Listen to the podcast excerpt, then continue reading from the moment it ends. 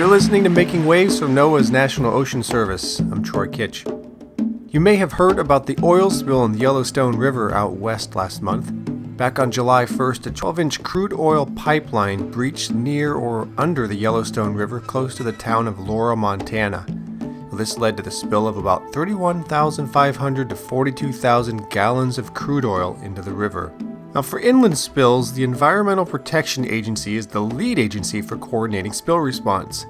But at the EPA's request, NOAA's Office of Response and Restoration is also playing a key role. Last week, the Emergency Response Division of the Response and Restoration Office deployed a scientific support coordinator and deputy to assist with estimating the fate and transport of the spilled oil on the river. Based on available information, these experts generated a report which is being used by the Unified Command overseeing cleanup operations. Scientific Support Coordinator is also assisting with field observation, sample collection, and preliminary testing of a variety of natural sorbents to help mitigate the risk to wildlife due to contact with oil debris. And in addition to these activities, NOAA was also asked by the U.S. Fish and Wildlife Service to lead the initial phase of the Natural Resource Damage Assessment on behalf of the Department of the Interior. Response and Restoration's Assessment and Restoration Division staff started the assessment process, and that involved coordinating with the responsible party and state trustees and collecting pre assessment information. NOAA is now phasing out of the resource damage assessment process and transferring duties back to the Interior Department, but they'll be continuing to advise as needed. You can learn more about NOAA's role in the spill response effort and about oil spill cleanup and the natural resource damage assessment process at response.restoration.noaa.gov.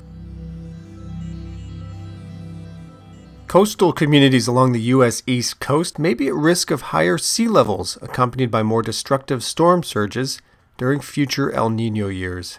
That's according to a new NOAA study published in the Monthly Weather Review, a journal of the American Meteorological Society.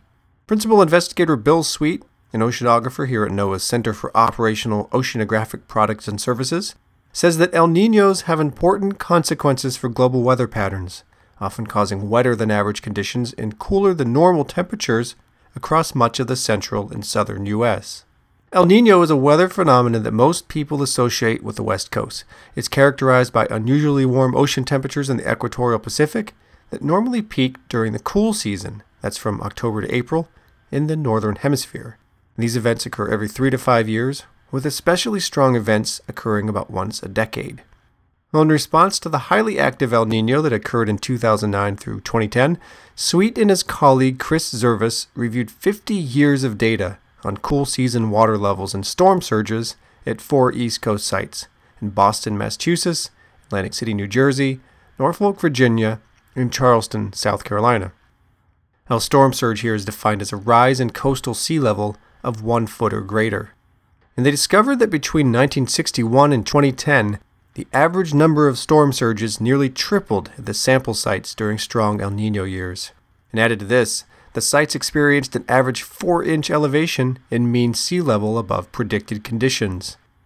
This study builds on previous ocean atmospheric research which found that nor'easters, the storms with gale force winds that blow in from the northeast, are more frequent along much of the East Coast during cooler El Nino months.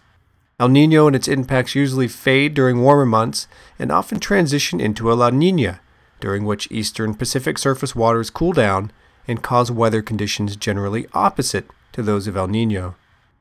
According to Sweet, studies like this may better prepare local officials who plan for and respond to high water conditions in their communities.